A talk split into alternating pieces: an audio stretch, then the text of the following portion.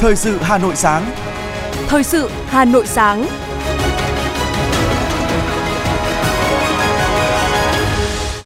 Kính chào và cảm ơn quý vị thính giả đang lắng nghe chương trình thời sự của Đài Phát thanh Truyền hình Hà Nội. Chương trình sáng nay, thứ bảy ngày 29 tháng 4 năm 2023 sẽ chuyển tới quý vị một số nội dung chính sau đây. Sẽ không có một sự kiện nào, một con người nào bị lãng quên là khẳng định của Chủ tịch nước trong buổi gặp mặt thân mật với Ban liên lạc Mặt trận Tây Nguyên B3 Quân đoàn 3. Đài Phát thanh và Truyền hình Hà Nội tổ chức chương trình nghệ thuật đặc biệt Khát vọng thống nhất mang đến nhiều cảm xúc đặc biệt dành cho khán giả. Công an thành phố Hà Nội triển khai nhiều giải pháp đảm bảo an ninh trật tự, an toàn giao thông kỳ nghỉ lễ.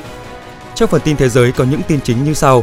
Đồng đô la Mỹ đã và đang thống trị kinh tế thế giới trong nhiều thập kỷ, nhưng ngày càng có nhiều quốc gia hướng tới giảm sử dụng đồng tiền này trong giao dịch thương mại. Ít nhất 11 người đã thiệt mạng khi tàu cao tốc chở khách bị chìm ở tỉnh Riau của Indonesia. Sau đây là nội dung chi tiết.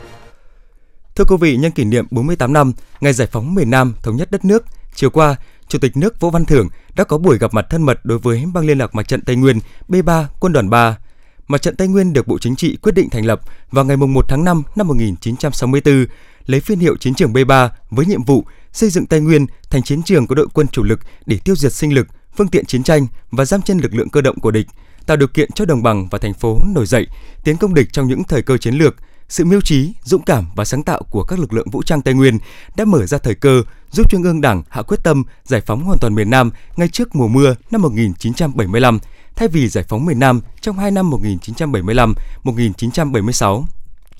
Chủ tịch nước Võ Văn Thưởng cũng mong muốn các cựu chiến binh mặt trận Tây Nguyên, những người đã được tôi luyện trong chiến tranh, tiếp tục phát huy phẩm chất bộ đội cụ Hồ, truyền thống kiên trung, bất khuất của bộ đội Tây Nguyên để tiếp tục có đóng góp cho công cuộc xây dựng quê hương, đất nước, nhất là góp ý với tổ chức Đảng và chính quyền về các vấn đề xây dựng Đảng, chống lại các thói hư, tật xấu, tiêu cực nơi mình cư trú, sống nghĩa tình với đồng chí, đồng đội để tương trợ, giúp đỡ lẫn nhau trong khó khăn, cùng nhau xây dựng cuộc sống ấm no, hạnh phúc. Nhân kỷ niệm 48 năm ngày giải phóng miền Nam thống nhất đất nước 30 tháng 4 năm 1975, 30 tháng 4 năm 2023, 50 năm thực hiện Hiệp định Paris 27 tháng 1 năm 1973, 27 tháng 1 năm 2023. Tối 28 tháng 4, Đài Phát thanh và Truyền hình Hà Nội tổ chức chương trình nghệ thuật đặc biệt Khát vọng thống nhất. Tới dự chương trình có Phó Bí thư Thành ủy Hà Nội Nguyễn Văn Phong cùng đại diện lãnh đạo các sở, ban ngành, thành phố Hà Nội. Chương trình Khát vọng thống nhất giúp khán giả hồi tưởng lại những thời khắc lịch sử của dân tộc với khát vọng thống nhất đất nước. Trong chương trình, khán giả được xem lại những thước phim tài liệu cùng nhiều câu chuyện đầy cảm động của các nhân vật lịch sử. đàn xen các thước phim tư liệu đầy cảm động là chương trình nghệ thuật được dàn dựng công phu với những ca khúc đi cùng năm tháng về tình yêu đất nước và khát vọng hòa bình. Chương trình nghệ thuật đặc biệt Khát vọng thống nhất mang đến nhiều cung bậc cảm xúc cho khán giả truyền hình bằng những câu chuyện chân thực và các tiết mục nghệ thuật chất lượng. Chương trình truyền tải thông điệp dù trong bất cứ hoàn cảnh nào, nhân dân Việt Nam vẫn luôn khát vọng hòa bình, thống nhất đất nước và khát khao xây dựng đất nước ngày càng giàu mạnh.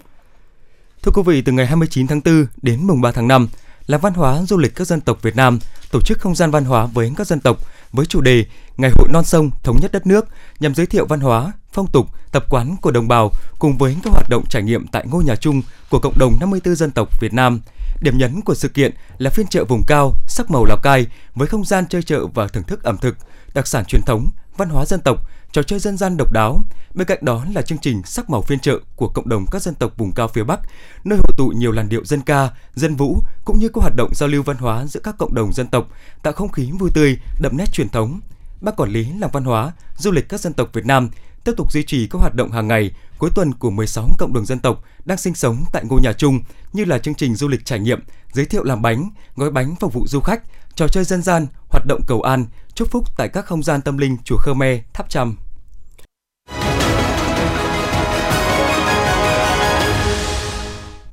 Phó Chủ tịch Ủy ban nhân dân thành phố Hà Nội Nguyễn Mạnh Quyền thống nhất về chủ trương đối với đề xuất của liên ngành triển khai phục vụ khách du lịch trong dịp nghỉ lễ Dỗ Tổ Hùng Vương vào 30 tháng 4 mùng 1 tháng 5.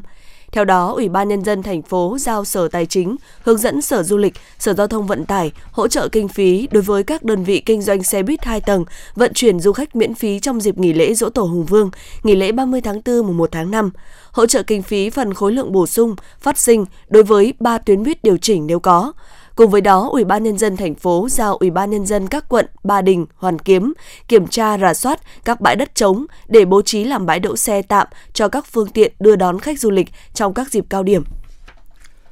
Sở Du lịch Hà Nội cho biết trong tháng 4, dịp nghỉ lễ Dỗ Tổ Hùng Vương và nghỉ lễ 30 tháng 4, mùng 1 tháng 5 kéo dài 5 ngày, du lịch thủ đô Hà Nội hứa hẹn sẽ tăng trưởng khá so với các tháng trước. Ước tính thủ đô Hà Nội đón 2,24 triệu lượt khách, tăng 20,3% so với cùng kỳ năm 2022, tăng 6% so với tháng 3 năm 2023.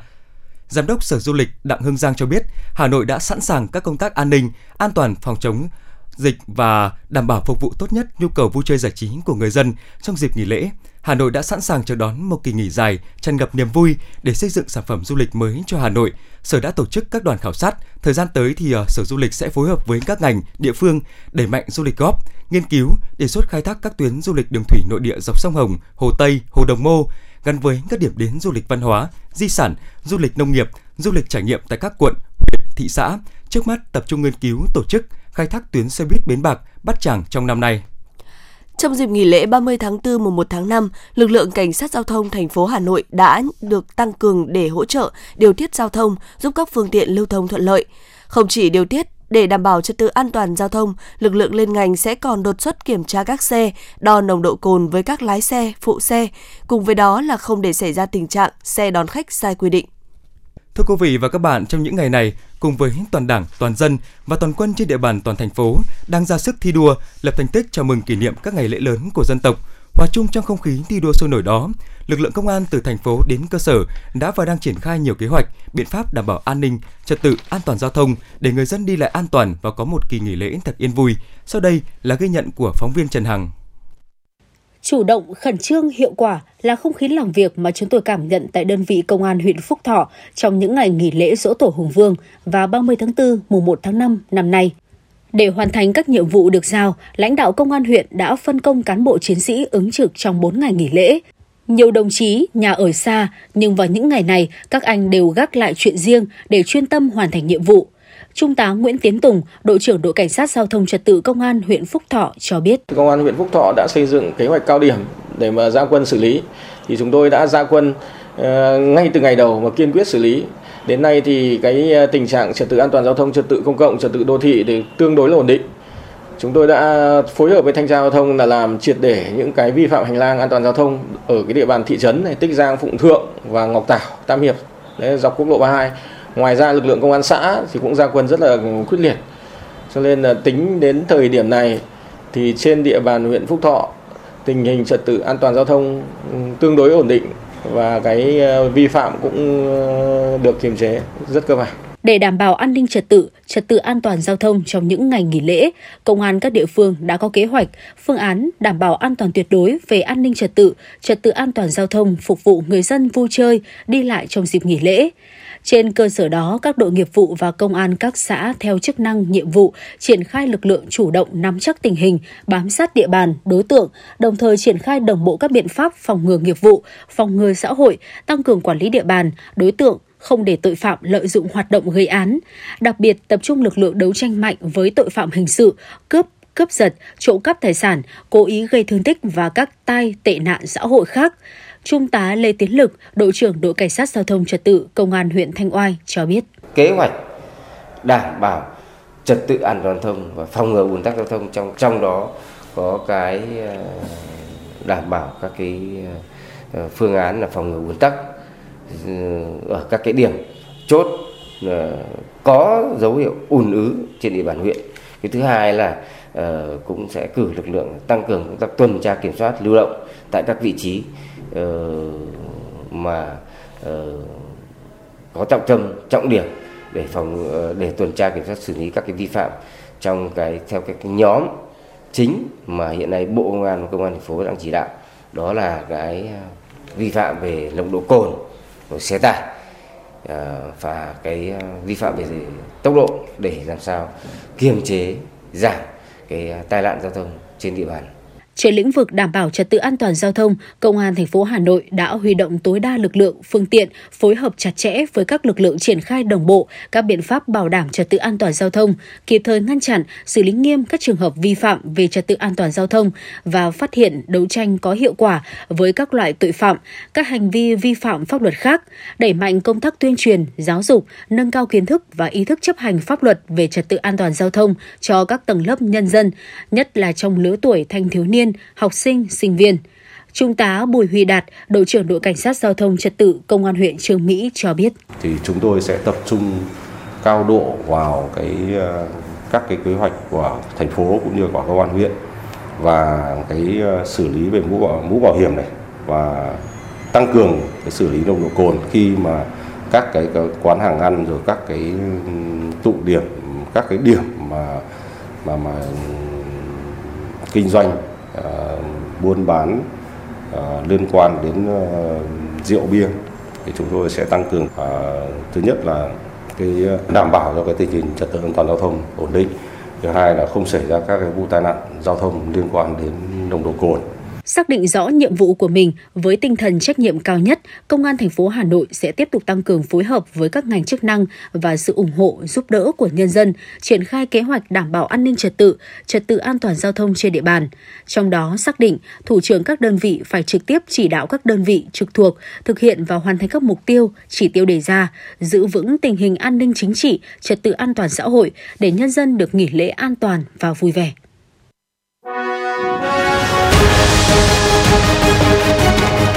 Thời sự Hà Nội, nhanh, chính xác, tương tác cao. Thời sự Hà Nội, nhanh, chính xác, tương tác cao.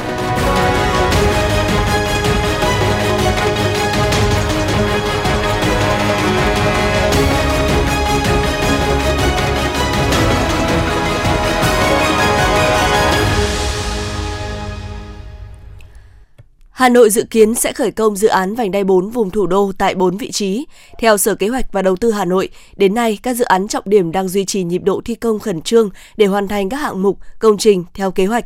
Năm 2023, Hà Nội có 238 dự án đầu tư công đang được đầu tư xây dựng, gồm 219 dự án chuyển tiếp và 19 dự án mới. Trong đó chủ yếu tập trung ở lĩnh vực giao thông với 96 dự án, chiếm 53,1% kế hoạch vốn. Đặc biệt, dự án đường vành đai 4 vùng thủ đô được chia thành 7 dự án thành phần, có tổng mức đầu tư dự kiến cho giai đoạn 1 là khoảng 85,8 nghìn tỷ đồng.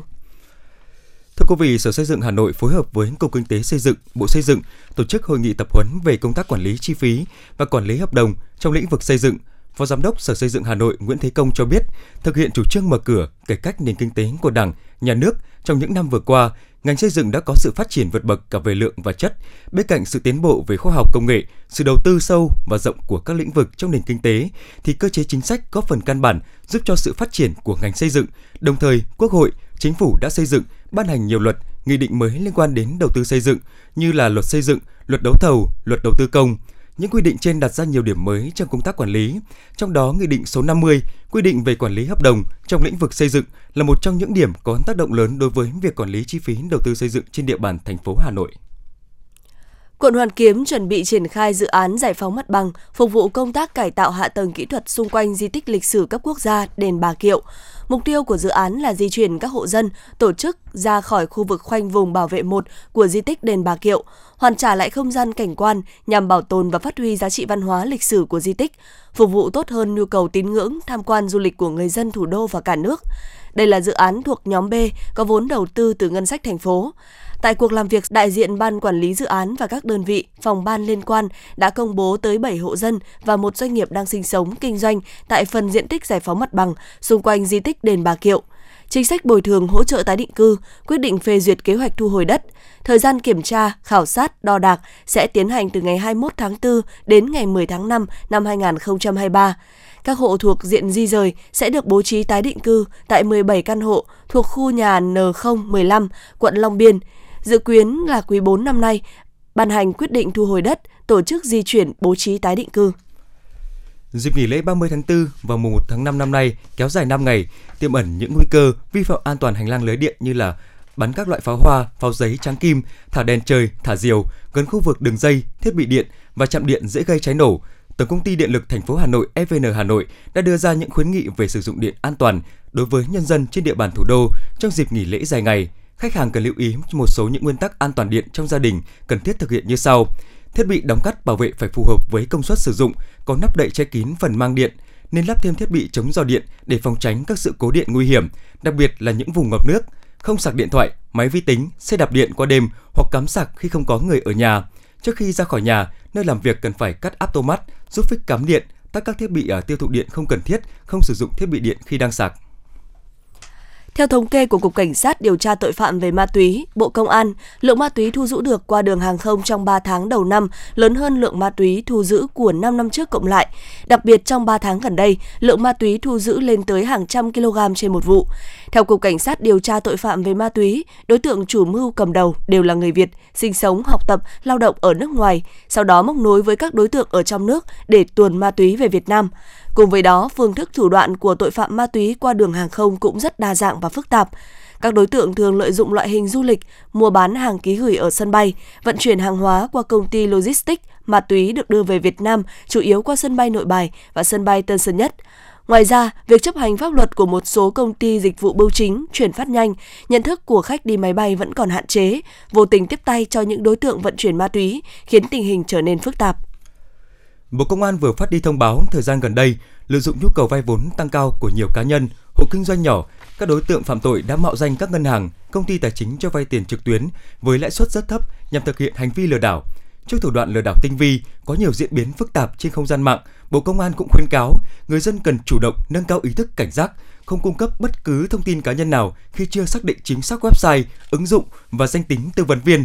Tuyệt đối không cung cấp thông tin tài khoản ngân hàng, mã OTP được gửi vào hòm thư, điện thoại di động cho các đối tượng, không chuyển tiền vào tài khoản cá nhân mà các đối tượng lạ cung cấp, dụ dỗ, nhanh chóng trình báo cơ quan công an nơi gần nhất khi phát hiện thủ đoạn mạo danh, lừa đảo, chiếm đoạt tài sản. Công an huyện Đông Anh, thành phố Hà Nội đang xác minh điều tra vụ giả danh cán bộ công an lừa đảo chiếm đoạt tài sản với số tiền hơn 2,2 tỷ đồng. Theo đó, vào ngày 25 tháng 4, Công an huyện Đông Anh tiếp nhận đơn trình báo của người đàn ông sinh năm 1982 ở huyện Đông Anh, Hà Nội về việc nhận được điện thoại của một đối tượng tự xưng là cán bộ công an. Đối tượng thông báo anh T có liên quan đến một vụ án rửa tiền và buôn bán ma túy. Sau đó đối tượng yêu cầu anh phải cài đặt phần mềm, đăng nhập tài khoản trên điện thoại và cung cấp thông tin để chứng minh không liên quan. Anh phát hiện tài khoản Internet Internet banking của mình không đăng nhập được nên đã đến cây ATM để kiểm tra thì phát hiện tài khoản bị mất hơn 2,2 tỷ đồng. Lúc này anh mới biết mình bị lừa và đến cơ quan công an trình báo. Công an thành phố Hà Nội khuyến cáo người dân cần cảnh giác tuyên truyền đến người thân, bạn bè về thủ đoạn trên, tránh mắc bẫy của đối tượng xấu. Để làm việc với người dân, cơ quan công an sẽ trực tiếp gửi giấy mời, giấy triệu tập hoặc gửi qua công an địa phương. Tuyệt đối không yêu cầu công dân chuyển tiền vào tài khoản ngân hàng. Khi phát hiện các trường hợp có dấu hiệu lừa đảo như trên, người dân cần báo ngay cho cơ quan công an nơi gần nhất. Sở Tài nguyên và Môi trường Hà Nội ban hành văn bản số 2869 về việc bãi bỏ văn bản số 1685 22 tháng 3 năm 2022. Theo đó, để đảm bảo hiệu quả trong công tác quản lý đất đai trên địa bàn thành phố Hà Nội đúng quy định pháp luật, Sở Tài nguyên và Môi trường đề nghị Ủy ban nhân dân các quận, huyện, thị xã, các cơ quan, đơn vị liên quan xem xét giải quyết thủ tục hành chính liên quan đến việc chia tách thửa, hợp thửa đất cho người sử dụng đất. Trước đó, ngày 22 tháng 3 năm 2022, Sở Tài nguyên và Môi trường Hà Nội ban hành văn bản số 1685 đề nghị Ủy ban nhân dân các quận, huyện, thị xã tạm dừng việc tiếp nhận, giải quyết thủ tục hành chính liên quan đến việc chia tách thửa đất đối với thửa đất nông nghiệp, thửa đất có đất ở và đất nông nghiệp trong cùng thửa đất, thửa đất phi nông nghiệp không phải là đất ở. Nhận thấy văn bản này đã gây ảnh hưởng không nhỏ đến quyền và lợi ích của người sử dụng đất, Sở Tài nguyên và Môi trường Hà Nội đã ban hành văn bản số 2869 về việc bãi bỏ văn bản số 1685 ngày 22 tháng 3 năm 2022. Thưa quý vị và các bạn, trong tiến trình lên quận, với diện tích đất nông nghiệp còn lại, huyện Đan Phượng đang định hướng xây dựng các mô hình nông nghiệp ứng dụng công nghệ cao kết hợp với hoạt động du lịch sinh thái, trải nghiệm để thu hút du khách đến vui chơi, chụp ảnh. Qua việc thí điểm mô hình du lịch nông nghiệp sinh thái này đã cho thấy tiềm năng phát triển rất lớn, không chỉ nâng cao thu nhập cho người nông dân mà còn mở ra hướng phát triển mới cho huyện Đan Phượng, trở thành nơi nghỉ dưỡng lý tưởng cho du khách dịp cuối tuần và dịp nghỉ lễ Tết 30 tháng 4 mùng 1 tháng 5 tới đây. Từ việc phát triển thành công mô hình trồng nho hạ đen tại xã Phương Đình và xã Đan Phượng kết hợp với du lịch sinh thái, trên diện tích hơn 5.500 m2, ông Thiều Văn Thiết, thôn 11 xã Trùng Châu, huyện Đan Phượng cũng đã bỏ ra gần 1 tỷ đồng đầu tư cây con giống trồng nho hạ đen trên diện tích 4.500 m2 và nho sữa giống Hàn Quốc trên diện tích 1.000 m2. Phát triển mô hình từ tháng 2 năm 2022 đến nay, mô hình nho hạ đen của gia đình ông Thiết đang cho vụ đầu tiên – theo tính toán với mức giá 100.000 đồng 1 kg, ước tính thu hoạch từ nho sẽ cho gia đình thu nhập trên 70 triệu đồng một sao. Ngoài thu hoạch từ sản phẩm nho, gia đình cũng đang định hướng mở du lịch sinh thái cho người dân đến tham quan, chụp ảnh và khoản thu nhập từ hoạt động dịch vụ này. Đây cũng là nguồn thu nhập không nhỏ từ hoạt động khai thác du lịch. Dù mới phát triển, nhưng những mô hình du lịch nông nghiệp sinh thái như vậy cũng mở ra tiềm năng rất lớn cho những vùng nông nghiệp ven đô. Ông Thiều Văn Thiết, thôn 11, xã Trung Châu, huyện Đan Phượng chia sẻ. Theo ờ, với các cái, ờ, cái sản phẩm mà các hộ đã đi làm trước thì, thì về kinh nghiệm thì là cho thu cũng ờ, tầm khoảng độ một năm một xào thì nó vào tầm khoảng độ trung bình cũng phải được 120 triệu trên một xào đất trong một năm. Để chúng tôi cũng làm đây là nó có hai cái mục tiêu. Thứ nhất là, là về cái giá trị thu kinh tế và thứ hai là cái du lịch trải nghiệm. Ê, vừa rồi chúng tôi cũng đã làm thử cái dâu tây nhưng mà về cái du lịch trải nghiệm đông quá trên cơ sở định hướng của huyện phát triển nông nghiệp sinh thái trải nghiệm gắn với nông nghiệp công nghệ cao, vốn là vùng bãi ven sông, diện tích đất nông nghiệp còn rất lớn. Xã Trùng Châu cũng đang khuyến khích các hộ dân phát triển nông nghiệp hữu cơ, ứng dụng công nghệ cao gắn với hoạt động du lịch trải nghiệm. Để hỗ trợ cho người dân, xã Trùng Châu cũng đầu tư hoàn thiện hệ thống điện, tập trung mở rộng hệ thống giao thông nông thôn, nội đồng nhằm kết nối hoạt động du lịch văn hóa tâm linh và hoạt động du lịch sinh thái trải nghiệm tại xã Trùng Châu và các xã phụ cận. Ông Nguyễn Xuân Luân, Phó Bí thư Đảng ủy xã Trung Châu, huyện Đan Phượng cho hay. À, mô hình du lịch mà đường nhỏ quá này thì các loại xe không vào được. Mà vào xong đến lúc là xe này nọ xe kia là tắc cho nên dẫn đến cái cái việc du lịch của chúng ta nó gặp nhiều khó khăn. Còn hướng tới theo cái chủ trương chung là từ huyện ủy cũng đã có ý kiến chỉ đạo là đối với Trung Châu cũng sẽ sẽ hướng quy hoạch là một vùng để để du lịch sinh thái gắn với khu vực sông Hồng. Đây là, là, là tinh thần chung là như thế.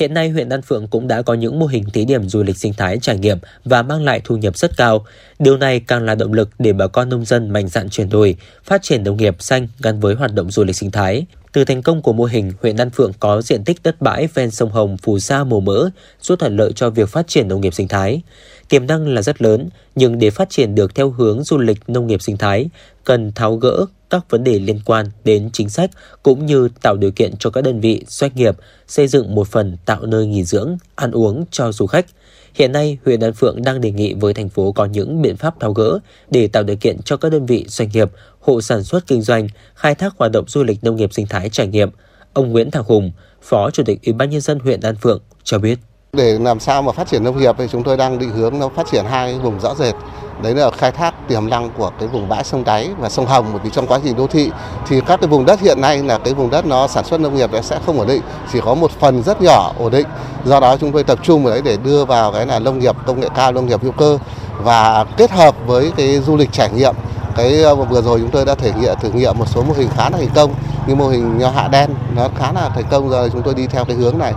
không những là thu nhập về nông sản nhưng lại thu nhập về cả về du lịch trải nghiệm nữa với việc đầu tư bài bản, đồng bộ, tạo điều kiện cho các làng nghề phát triển du lịch, thì đây sẽ là hướng để huyện Đan Phượng phát triển bền vững diện tích đất nông nghiệp, còn lại kết hợp với việc phát triển cho các làng nghề truyền thống của địa phương. Việc xây dựng các tour tuyến du lịch làng nghề, văn hóa tâm linh kết nối với tuyến du lịch đường thủy với các địa phương lân cận sẽ tạo nên các tour tuyến hoàn chỉnh, đa dạng hóa các sản phẩm du lịch để thu hút du khách đến tham quan trải nghiệm, nâng cao thu nhập cho nhân dân, góp phần thúc đẩy kinh tế xã hội của địa phương phát triển.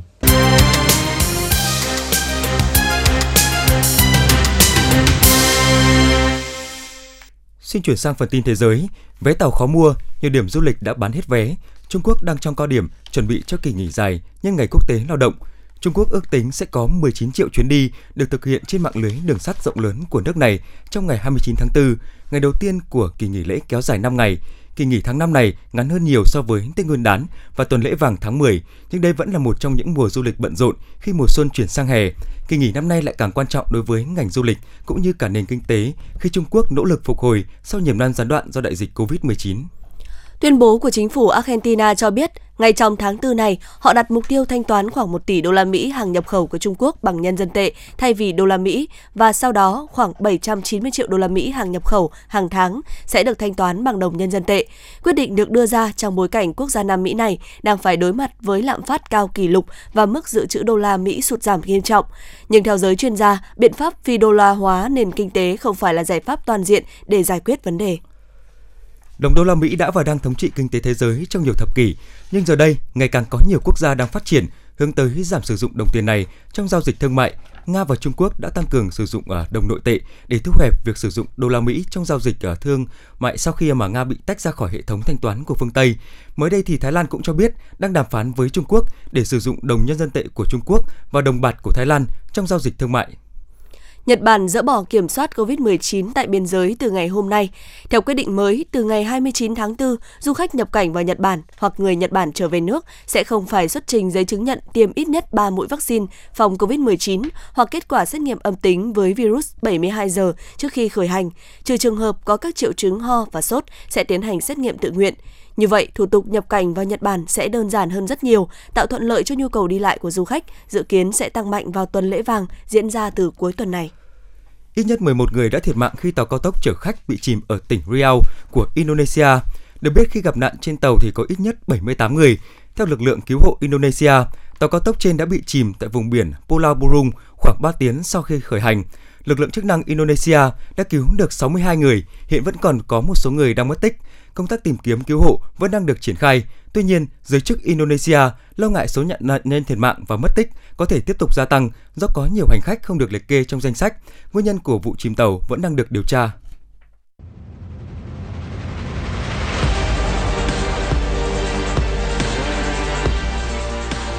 Bản tin thể thao Bản tin thể thao